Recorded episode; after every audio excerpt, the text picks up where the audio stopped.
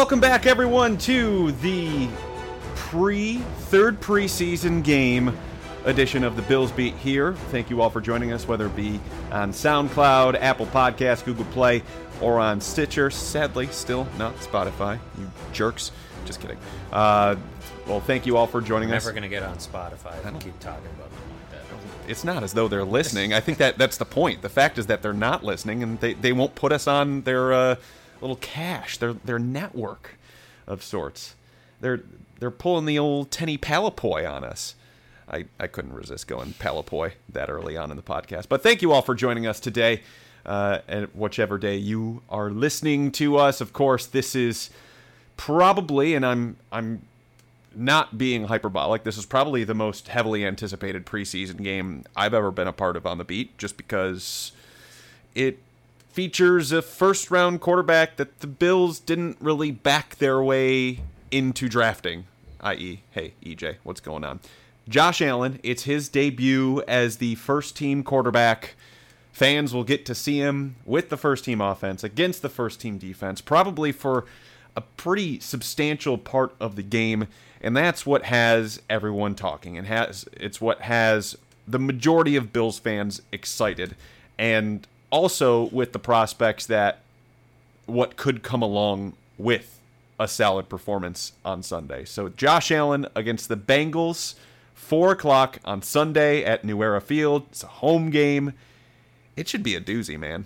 Andy Dalton will be back in town. Oh, Uh, yeah. I mean, Standing ovation for Andy Dalton. between that, Josh Allen starting, weather looks pretty good early on, uh, unless something's changed. And four o'clock Sunday kickoff, it might actually feel like the regular season at New Era Field. I, I expect the crowd will be, you know, fairly into it, and I think Josh Allen's going to get a significant amount of time. Sean McDermott hasn't said whether Nathan Peterman will also get first team reps, but he did say that the first team offense will be out there for the first half and then some. So So you would think that he would want Josh to come out of halftime if he's trying to simulate an actual game for him, a game week for him. That that would be the implication here. Right. And, you know, he's going to need a game week simulated for him, whether he wins the job or not, because eventually he's going to have one of these game weeks. It will likely come at some point in 2018. We just don't know exactly when.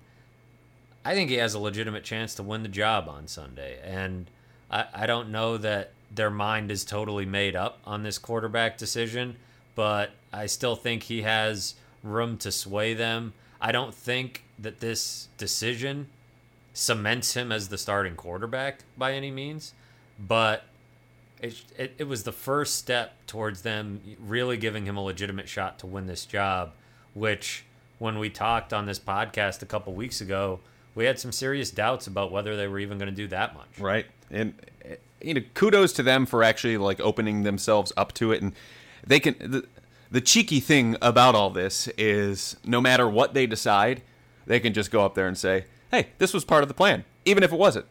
What if their plan was to actually go, "Josh, listen," or they wanted to say, "Josh, we're to we're to yeah, temper this a little bit eh, because we only got have one shot at this thing with you." And uh, I wonder if this is what they actually wanted all along. But this is what is here because Josh Allen has played better in the preseason than AJ McCarron. That's not a stretch.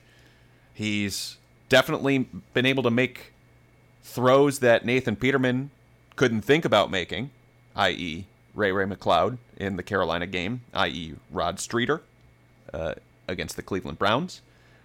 Though Nathan Peterman has looked fairly strong in his preseason games as well, which is what leads you to a little bit of pause here.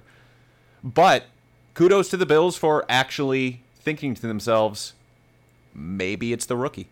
And if he proves himself to be the best guy here, and that and those, I guess, inadequacies in his mechanics, his footwork, everything along those lines that they've been just hammering away with him throughout the pre-draft process and in the spring and heck even in the summer and even now before practices if that shows to be at a good enough level, then it seems like all the rest of the stuff is there. I mean, teammates.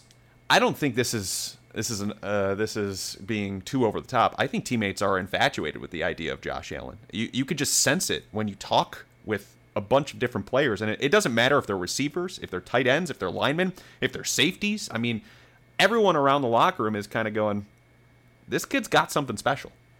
Yeah, and it goes all the way back to LeSean McCoy talking about him in the spring, and you can go down the list of different players who have, you know, heaped praise on this kid and the way that he works.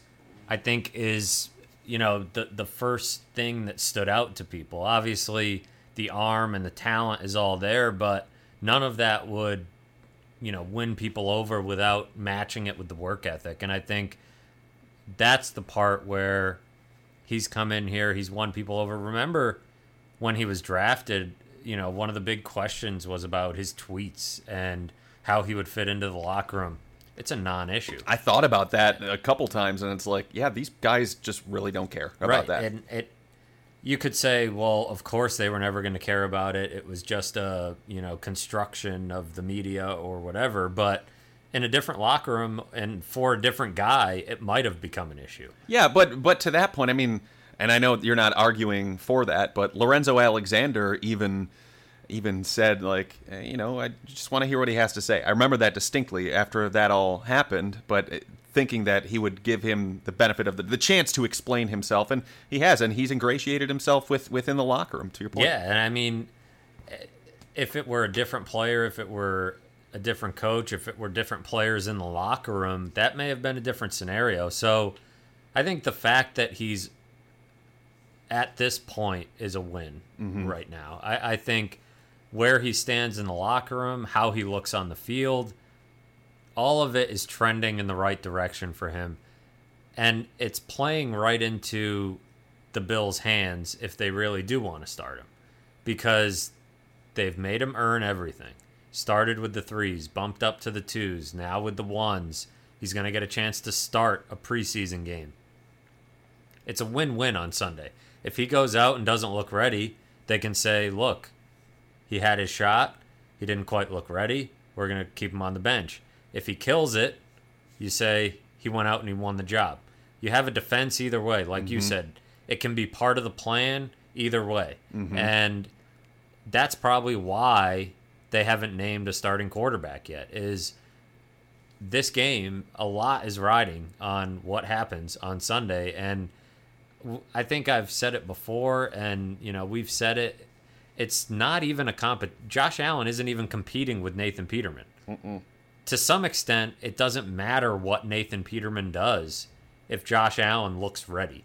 Josh Allen is competing against himself. And if Nathan Peterman has better numbers or looks marginally better, it doesn't matter if Josh Allen looks ready and the Bills think he's ready because this guy's the future. The sooner he becomes the present, the better off the long term, you know, health of the franchise is. Yeah, you're right. And the plan that that we've long alluded to is uh, very well could have these moving goalposts. So Sean McDermott can conveniently say, "Hey, you know, he, he is the starter, and this is what we were working towards, and this is why we took that track." You know what just dawned on me? You brought up how they made Josh Allen earn it. Went with the threes forever, got, while mixing in here and there with the ones. Got some time with the twos, looked good there. Now he's with the first team offense. And it's almost as though, and I know every guy is different, it's almost as though it seems he's better equipped to deal with the reps with the first team and against the starters and everything along those lines. Whereas with Tremaine Edmunds, they didn't make him earn it at all. They just kind of threw him in there, and it's you know baptism by fire at this point, and it hasn't gone really smoothly for him. And it's less a point about Edmunds, but more about Allen that maybe just maybe this plan that they had was actually the way to go. Yeah, because he built up that confidence playing with the third team and I think was able to iron out and I'm not saying they're totally ironed out, but some of his Right. mechanical issues Right. he was able to iron out while not worrying about the fact that he was up against the first or second team defense. And that's definitely a, a plus for him. The fact that he started to look comfortable with every step, and it isn't until he's ready that they give him the next step. That's why Sunday is going to be really interesting because we don't know how ready he's going to look. We've seen him very, very limited mm-hmm. Against the Bills' first team defense in practice. Mm-hmm. We saw a tiny bit of him against the Browns' half first team defense. now we get to see him start a game at home against in the, in an important some, as important as a preseason game gets.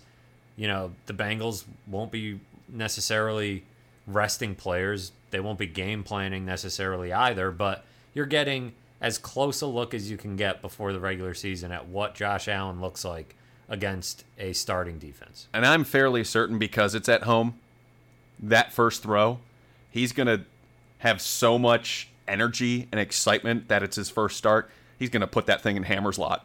Yeah.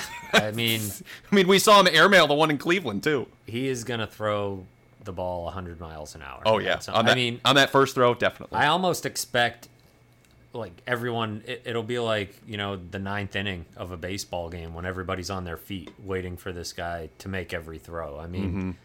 the way it was in the stadium for the first preseason game when he was against third stringers I know.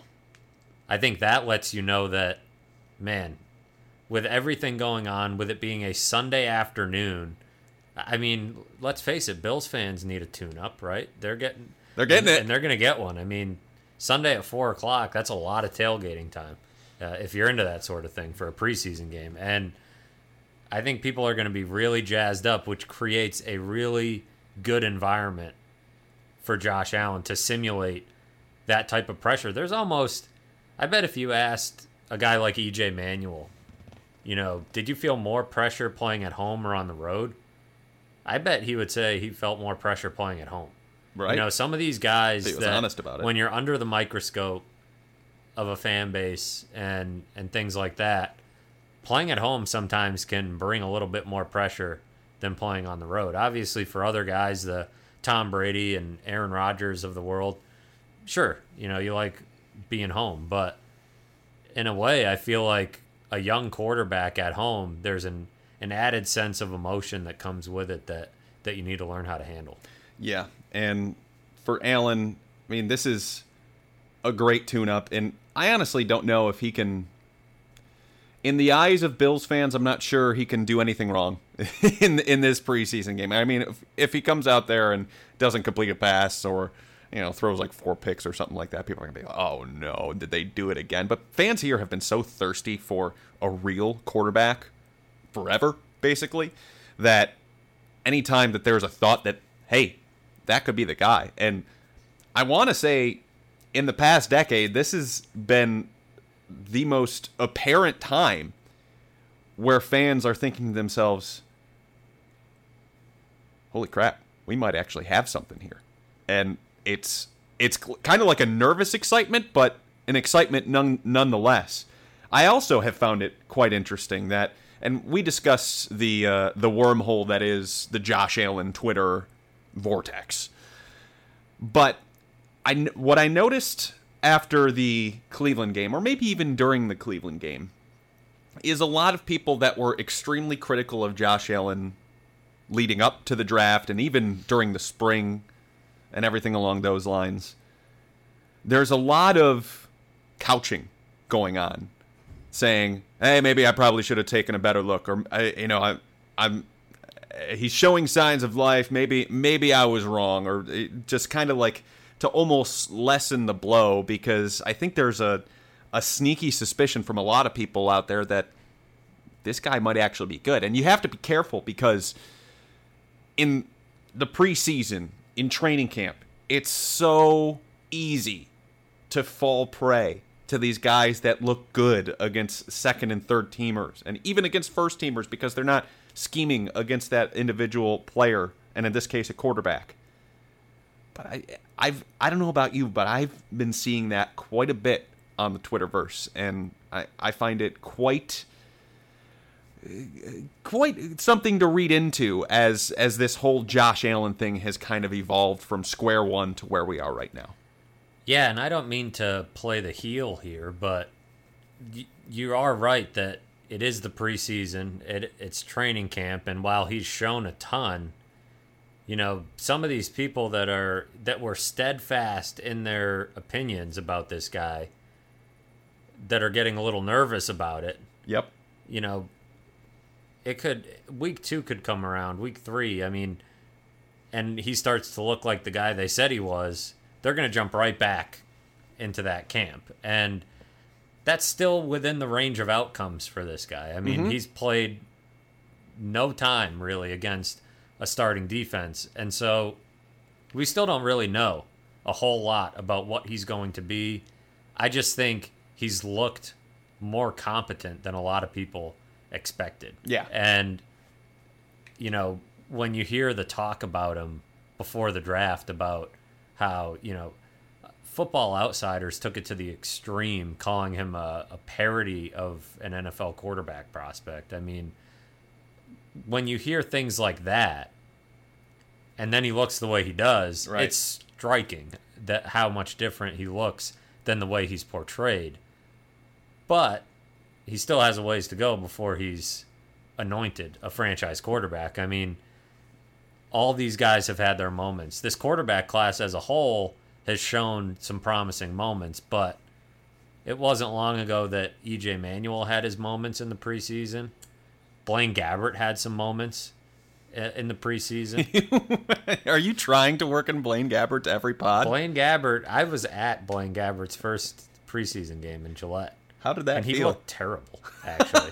so that, I, but there was that second year when everybody was like, "Oh, Blaine, Ga- he ripped apart the Saints in a preseason game," and it was like, "This is it. He's putting it together." And in some respects, there are parallels to be drawn as prospects. Really smart, big arm, big guy that can move, but that just goes to show you that the preseason can be fool's gold at times. That said, Sunday's going to be fun. oh yeah. And if he looks really good, I think that, you know, I just think in the preseason it's easy to say what you want depending on what you see. Yeah. The run defense sucks. It's just the preseason. Mm-hmm. It's just the preseason. They're not game planning. Well, Josh Allen looks great. He's going to be a stud. So you can take the Right. preseason however you want to and spin it to whatever you want. Really, nothing's going to matter until the lights come on. But yeah, Sunday will will be a good time. Yeah, and if he plays well, giddy up because this this uh, season could be quite intriguing right from the word go. I think for him, when you try and break down his performances, you have to really view them in a capsule for each of them, just because you have to think to yourself, okay, what was he doing in practice leading up to this? What is the situation around him? Um, like for the Panthers game, it was obviously his his first time out there in an NFL game. They didn't they didn't load his plate too much. They were thankful to get him a two minute drill um, at the end of the game, which definitely helped improve his confidence. But I think it was the improvement from week one to week two, which is what has so many people, I guess, excited and fan, from a fan perspective and from an analyst perspective, people going, uh, crap, did I get that one wrong already? Uh, Which you have to be careful because you can't kind of go back on what you said just based on preseason. And I know our buddy of the podcast, uh, Buffalo Wins, is staunchly against this. Like, how are you changing your opinion after two preseason games against defenses that are largely made up of players that won't be on an NFL roster? And that is absolutely right. But what you can take away from preseason are signs, are things that maybe he's showing the ability to do that he didn't do in college, where whether it be keeping his feet underneath him when he's when he's throwing the ball and and not getting too ahead of himself. He still gets ahead of himself sometimes, and that that much he has to kind of fix up. Also, we're sitting here talking about the mechanics. I mean, he could look fine with the mechanics in week one, maybe even the first month of the season. What happens in week 11 when he hasn't been drilling it, Yeah, and he's sore. and he's sore. And and and what? it- I He's mean, been hit a bunch. is he opening up his left hip again and, and throwing it out to the left sideline and, and getting picked off as a result of it? They in when you're in the season, there's not enough reps in the day for you to continue to hammer all of the different facets of being a quarterback from a mechanic standpoint. So, it, is that going to come back to what he was at times in college? These are all things you have to weigh as a head coach, as a GM in the decision to ultimately put him out there. But it's also hard not to be impressed by him. And if you look at the competition, it's really hard not to be impressed because these other guys aren't really doing much. I do want to get into AJ McCarron though, because we're talking sitting here talking about Josh Allen and sometimes Nathan Peterman, but no one's really talking about AJ McCarron anymore.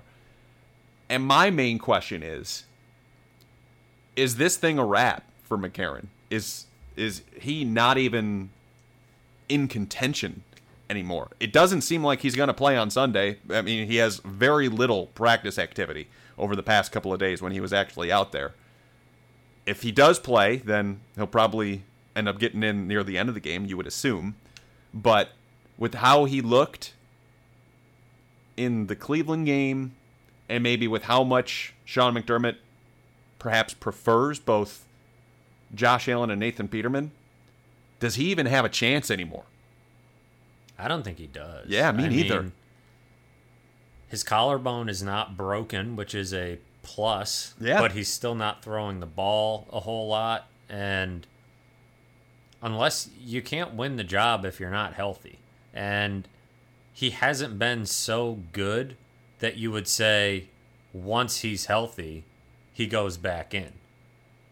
Again, this is either Josh Allen or it's one of the other guys. Mm-hmm. And with all the reps Nathan Peterman is getting, while McCarron can't throw, and with the way Peterman's played in the first two preseason games, he's earned the right to be the guy if Josh Allen can't get himself up to speed for Right. week one. Right? Personally, I think Josh Allen has looked ready enough To We'll get- warrant being the starter to in Baltimore. but you know we'll see what happens on sunday and if he can build on that but every week he's been building on what he's done the week before mm-hmm. if he continues to do that then i think you can roll with him week one but peterman's not out of this thing it just feels like mccarron is Yeah. because even though the collarbone is not broken it's a matter of when can he get back to being you know, full speed at practice and getting quality reps. He's not going to he, he won't play Sunday. If he does, it won't be much. And so with that in mind, you say well, the fourth preseason game isn't swaying anybody. Mm-hmm. And then after that, your only chance to win the job is if another guy gets hurt and you're able to come in and show that you can do something. He's in the same spot he was essentially in Cincinnati. And you know, it's not quite the same because they don't have an entrenched starter, but the second Josh Allen goes in, yeah. McCarron's in the exact same spot that he was in because they're not pulling the plug on him. And I think, you know, for McCarron's sake, you're sitting there saying it's not like this is Alex Smith in Kansas City, Right. Where if he had hurt his shoulder and could get himself ready for week one, There one, would have been benefit of the doubt then there. Alex Smith still probably gets the job over Patrick Mahomes. This is different. Mm-hmm. McCarron wasn't good enough to warrant that. He hasn't been here long enough to have such a command of the room or a command of a brand new offense or the trust of the coaching staff. So to me, I mean, sure, he's not out of it. He's out there. He's doing what he can. He's back on the field after that injury, but I think for all intents and purposes, he, he really is out of this competition. his best chance to win the job is now behind him, and that's the biggest distinction. And what he did with that opportunity, his what is likely to be only opportunity with the first team offense. Granted, the offensive line didn't do him any favors, but still, there's there were plays to be made it's out there. out of his control now. Yeah. It was in his control before, somewhat. Now it's out of his control because he needs one of the other two to either monumentally screw up or get injured. And and it doesn't appear that either one of those guys are going to monumentally screw up at this point. And and at that, at that point, the best thing he can hope for is an injury, which leads me to my next point. Let's say the two guys don't monumentally screw up. Let's say they're both healthy as could be for that uh, for the opener in Baltimore. The big question is this: What is the point of keeping AJ McCarron as a member of the Buffalo Bills at at that point? Because if Nathan Peterman has shown as well as he has in the first two preseason games, and he continues with you know an, an average to an above average uh, level in this upcoming game, and Josh Allen continues on his current trend, you can't sit there with the first game of the season, even if you name Nathan Peterman the starting quarterback. You can't sit there and make Josh Allen inactive. That's not going to happen. What are you going to carry essentially dead weight, which is AJ McCarron? I mean, that roster spot can be used at another place at a of a precious resource that I mean that they they could use a defensive tackle, they could use another corner, they could use another offensive lineman, they could probably use another defensive end because of Trent Murphy. And I don't know that they necessarily have the flexibility to do that, especially if they keep three quarterbacks.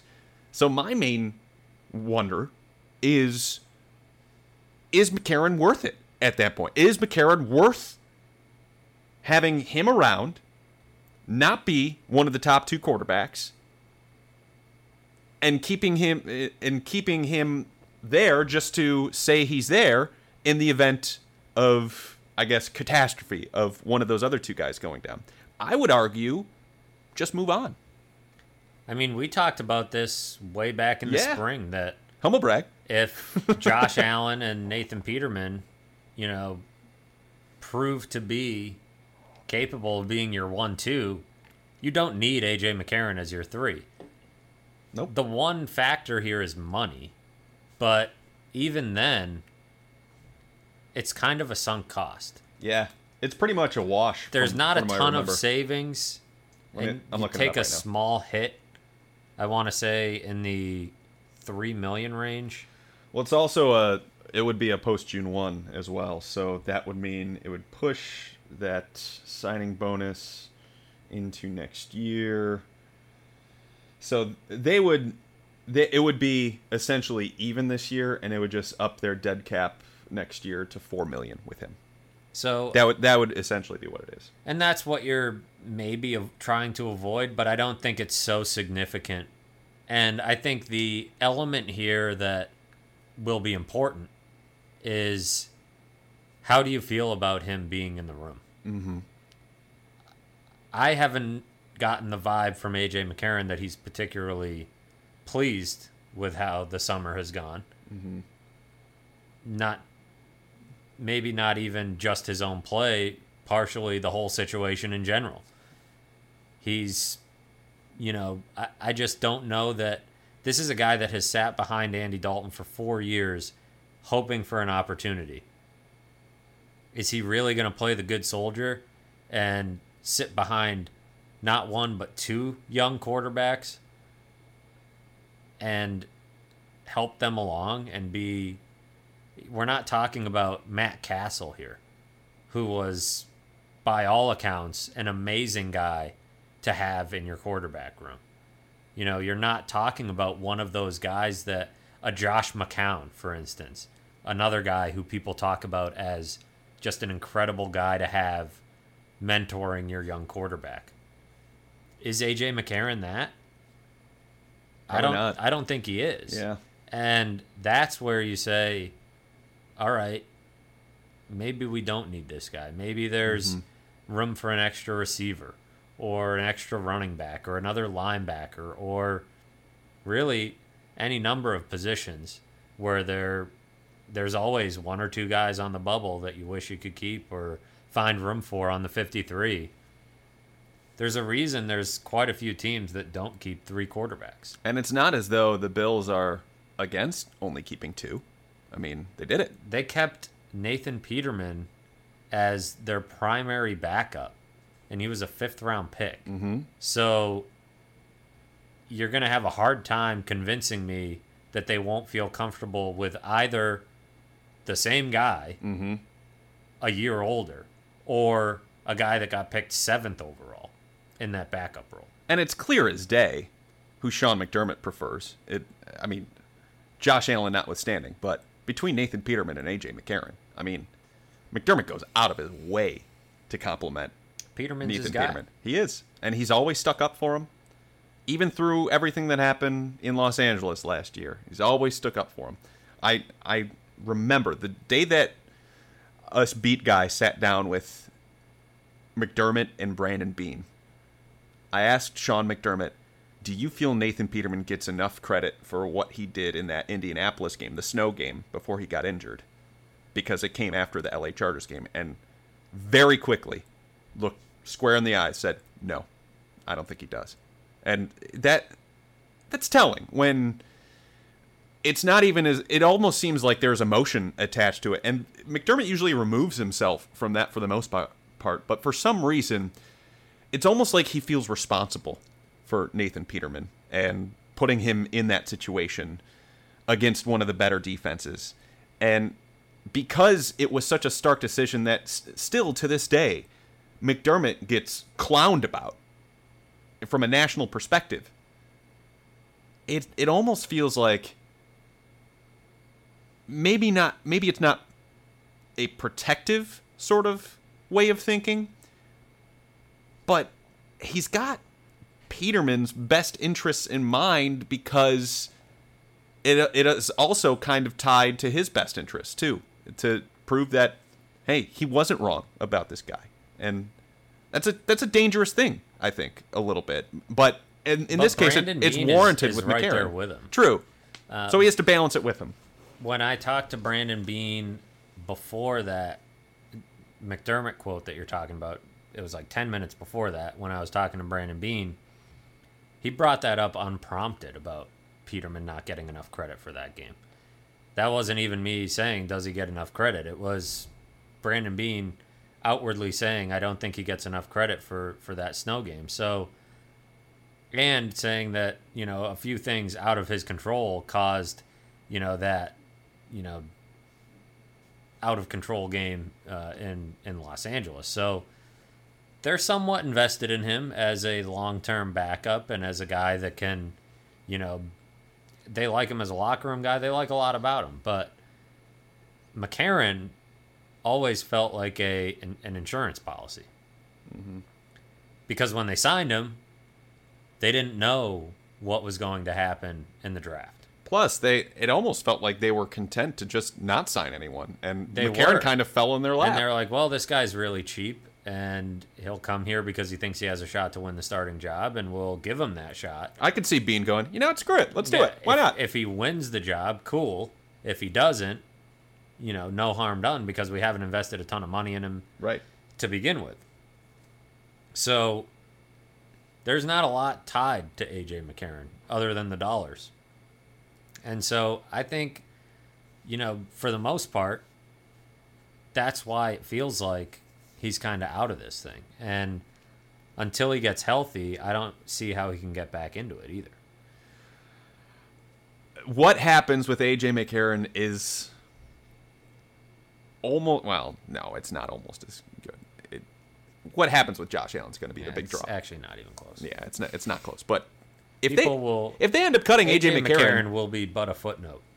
true. Because if they announce Josh Allen as starter on Wednesday, That means or AJ's what- getting a ton of reps against know, the Bears. well, yeah, I get. So if they announce Josh Allen as starter, that might come sometime next week, maybe, Mm-hmm. uh, where they end this competition, and then they cut AJ McCarron on Friday.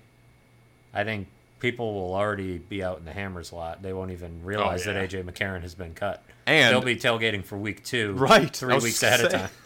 so I don't think AJ McCarron is gonna be too much of a blip on the radar, but but it's still a story because he was so Nationally, it was assumed that he was going to win this job. right and nationally It was assumed that he was going to get a big free agent deal bingo. too. and for them to essentially give up on him in the favor of a second year guy who was a fifth round pick and a rookie quarterback. That's that's a story. That's a story right there. All right, before we uh, move into some other things we're looking towards for that Sunday night, eh, Sunday late afternoon into evening game against the Cincinnati Bengals, let's get into what we're working on. So, Matthew Fairburn, what's new with you over the at the Athletic?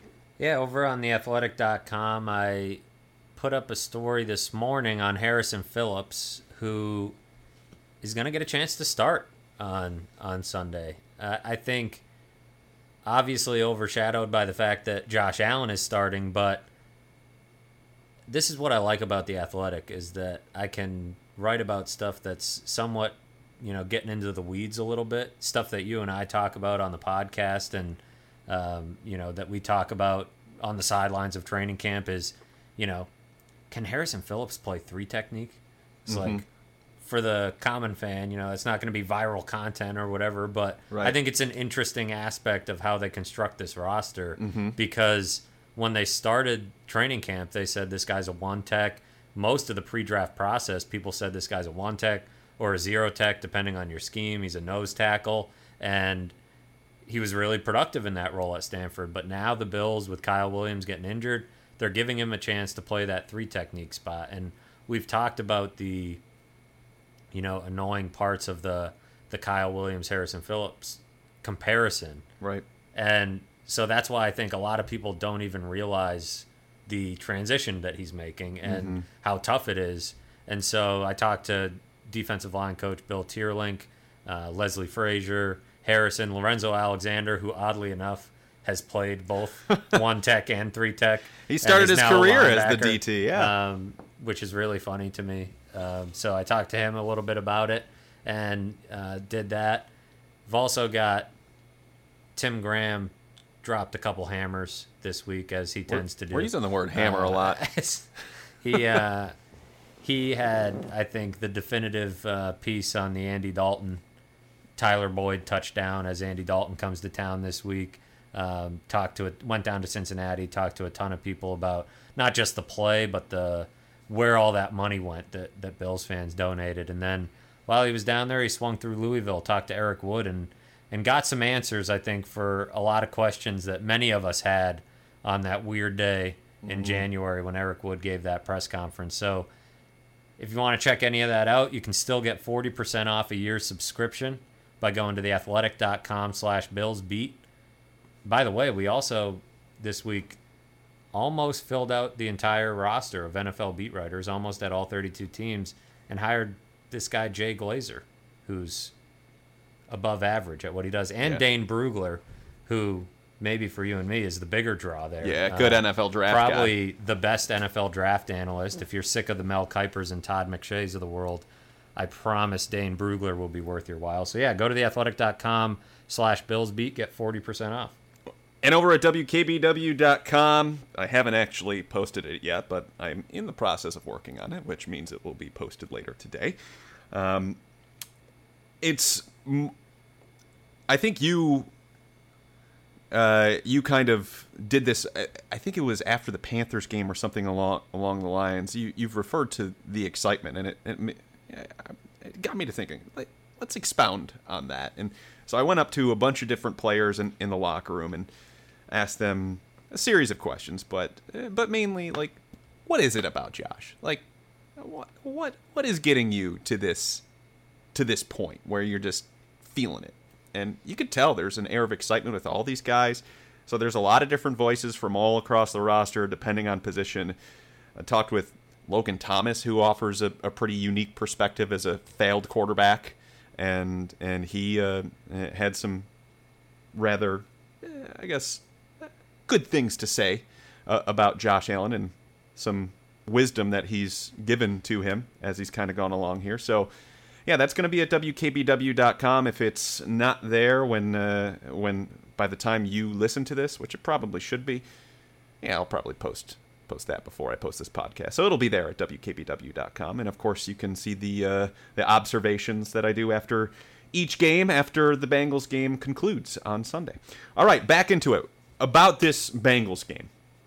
What uh, outside of the quarterbacks, it's obviously going to be the big draw. Really quickly, what about this game is the biggest non-quarterback draw to you?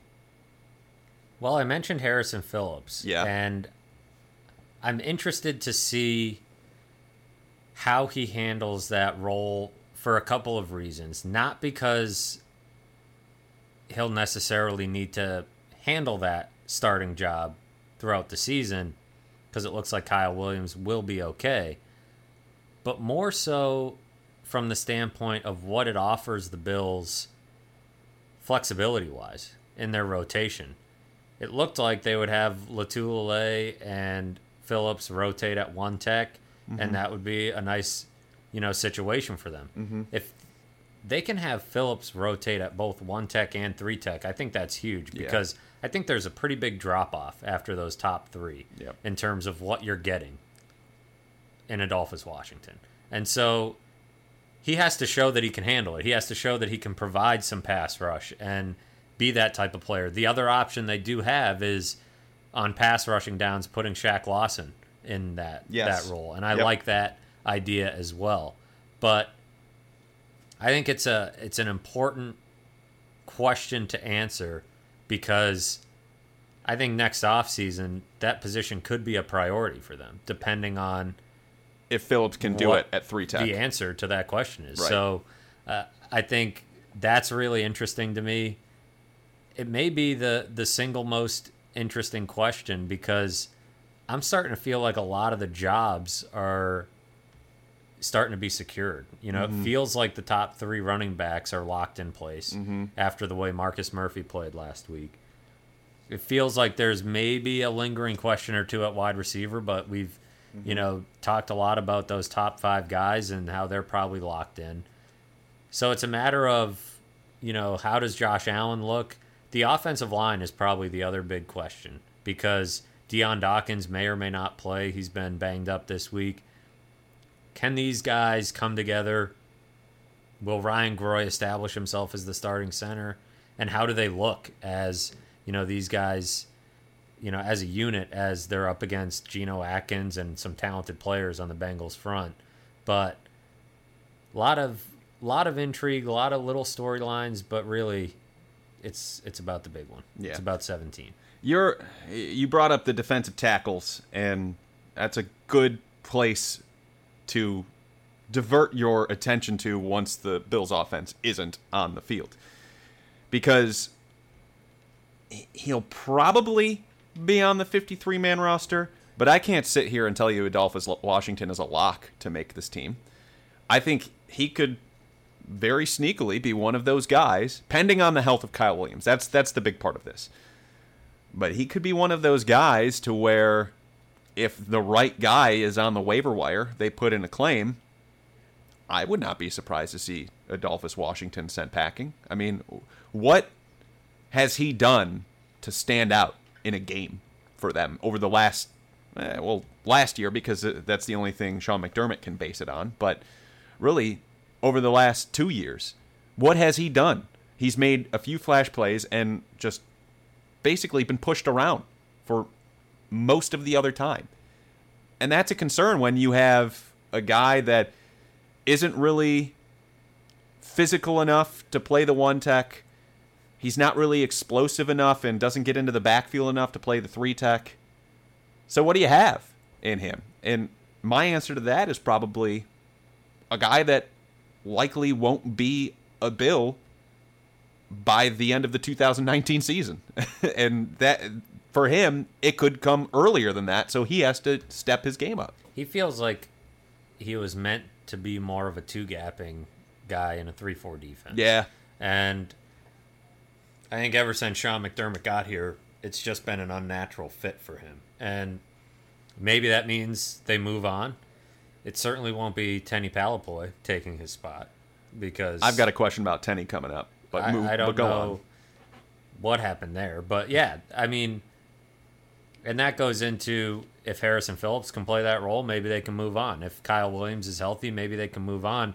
Or to your point, if somebody pops up on the wire, they might be able to move on. And I don't think they'll miss much if they do. So I think he's still playing for something. I don't think there's anyone on the roster currently that is going to push Adolphus Washington for that spot. I mean, you could make a case for Ricky Hatley, but he's more of a one tech guy, and they're really lacking in depth at three tech, and that's that's an important thing here, especially because you know Kyle Williams is currently injured, and his status is up in the air for the start of the regular season at least. So I don't think it's going to be an internal push from anybody, but I'll tell you what, if the right guy pops open on the waiver wire, I don't think the Bills would think twice about cutting Adolphus Washington. They they they owe nothing to him. He has no trade value. At least I don't think he has trade value. If if it is, it's for a Corey Coleman type package. And speaking of Corey Coleman, that's the guy that I'm going to be watching outside of number 17 and, you know, at some parts number 2. Corey Coleman is such an enigmatic case because it seems like he the way that they were using him in practice today, he's going to get a lot of run on Sunday. And I think this is going to be the time for him to prove to them that he is worth keeping around. And we talked talked about the top 5 of of the wide receivers and to a certain degree, I think Corey Coleman probably makes it, but he hasn't shown anything. And that's a concern. Former first round guy. I mean, could they question his motivation? Maybe. They owe him nothing. He's not their first round pick. They got him for a seventh round in 2020, which is the equivalent of, of an undrafted free agent if you're going by trade value this year. I just don't know that they are going to hold a spot for him if he doesn't show he has earned it. So if Corey Coleman steps up and makes some plays and makes himself available and, and brings in some catches from Josh Allen, which I think he's going to be out there getting some first team time. But if he doesn't, if he fades and it's just just a guy, just kind of a background like the the exterior padding around the around the field, then why are you keeping him on the 53 man roster? Keep Brandon Riley and Ray Ray McCloud for that matter, because both can provide something for it. At least they're making plays in the preseason. You own Corey Coleman nothing. So what 19 does is something I'll be keeping an eye on as well. And I, I definitely don't think he's a lock. Right. I think he needs to. We've talked about what he does on the field, but I think he needs to prove that he fits in off the field. And this is the game where you prove that. You say, I know the playbook. I'm going to be able to do the right things and perform the way I should be performing at this point because he's now been here a couple of weeks. Yeah. And he should be getting it. And he was making mental errors in practice today. There, were, there was at least one time where Brian Daboll said to him, Corey, this is how you run this route. And he didn't. He didn't extend it enough. And that, that that's those a concern are, at this point. Those are the things that could get him cut. Those are the things that will make them hesitant to invest more time in him. And if he can prove that he'll he'll turn it on when the lights are on in a game, then they can overlook some of that stuff. But to this point, he's been mostly invisible. Mm-hmm. So, yeah, you're right. He's a big big guy to watch on Sunday and it'll all, you know, kind of melt together with watching Allen and the offensive line and just how the offense operates as a whole in a game where they're sort of kind of game planning yeah. and where the Bengals are probably sort of kind of game planning and there's going to be a much bigger sample size than just a couple of drives and so that play to play consistency from Corey Coleman and the rest of the offense will be worth monitoring and maybe give you a peek into what they're going to look like in the regular season. Yeah, Coleman and Zay Jones too. I want to see how yeah, he performs. Zay Jones game. finally looking like he's I mean, him getting up to speed was never a concern. It was more getting his legs back underneath him. Mm-hmm. And I think, you know, we need to see that not only he gets it, but that he's going to be able to make plays because yeah. last year, I don't think the playbook was an issue for him. He just wasn't making the plays when he had the chance to. And now he's going to get you know that opportunity, they haven't been shy about throwing him right back into the mix nope. with the first team. And you can tell by the way their actions, what you just referred to, the way they talk, there is a vested interest in the success of Zay Jones in 2018. So he's going to get every opportunity to make those plays, even if he doesn't show up in this Cincinnati game. I I would be uh, willing to say that it is a strong bet that he'll be in the starting lineup come Baltimore in Week One, as long as he's healthy. All right. Here's the thing I've been waiting to ask for 50 minutes. Through all the Josh Allen stuff, through all the AJ McCarron stuff, and the defense, offense, the third pre- preseason game, hooey, I say. The most important question I will ask you today Tenny Palepoi or Dri Archer? Who you got? Tenny Palepoi was actually here. That's the thing about it. True, which might make it more odd as to why he just It makes you mildly Evaporated. concerned. Yes. About w- what went on with him. He had some sort of illness in the Yeah. Mm-hmm. spring that he was listed with. Then he was here. I saw him in the building, in the locker room, talking to guys, and then he was not at practice. right. Very strange case. Much more of a mystery than Dri Archer to me. Dri Archer was more screw this, I'm not showing up. I don't know that there is much more to it than that. And I will never be heard from again. Yeah, and I don't know that I necessarily I mean somewhat fascinating, but Tenny Palepoi is more of a why wasn't he at practice? Why did you sign him and clear him if he wasn't going to be at Right. practice? Very weird. Could have provided some depth, Maybe. Uh, but yeah. we'll never know because we never really got to see him practice. yeah, the part of the Dri Archer thing that made it a bit comical was because they kept him on, on, uh, like listed on the roster. They held him hostage essentially forever Just to- because they just weren't going to let him with go. him, right. And eventually they did, Yeah. but yeah, and Rex was all kinds of in a tizzy about that. Oh, he yeah. was excited about Dri Archer, and then Dri Archer just never showed up, Gave him the old double gun ghosted him. salute. Oh Yeah. yeah. Oh yeah. which was pretty amusing. So, should we? Well, if if there's something wrong with Tenny Palepoi, I don't want to make light of it.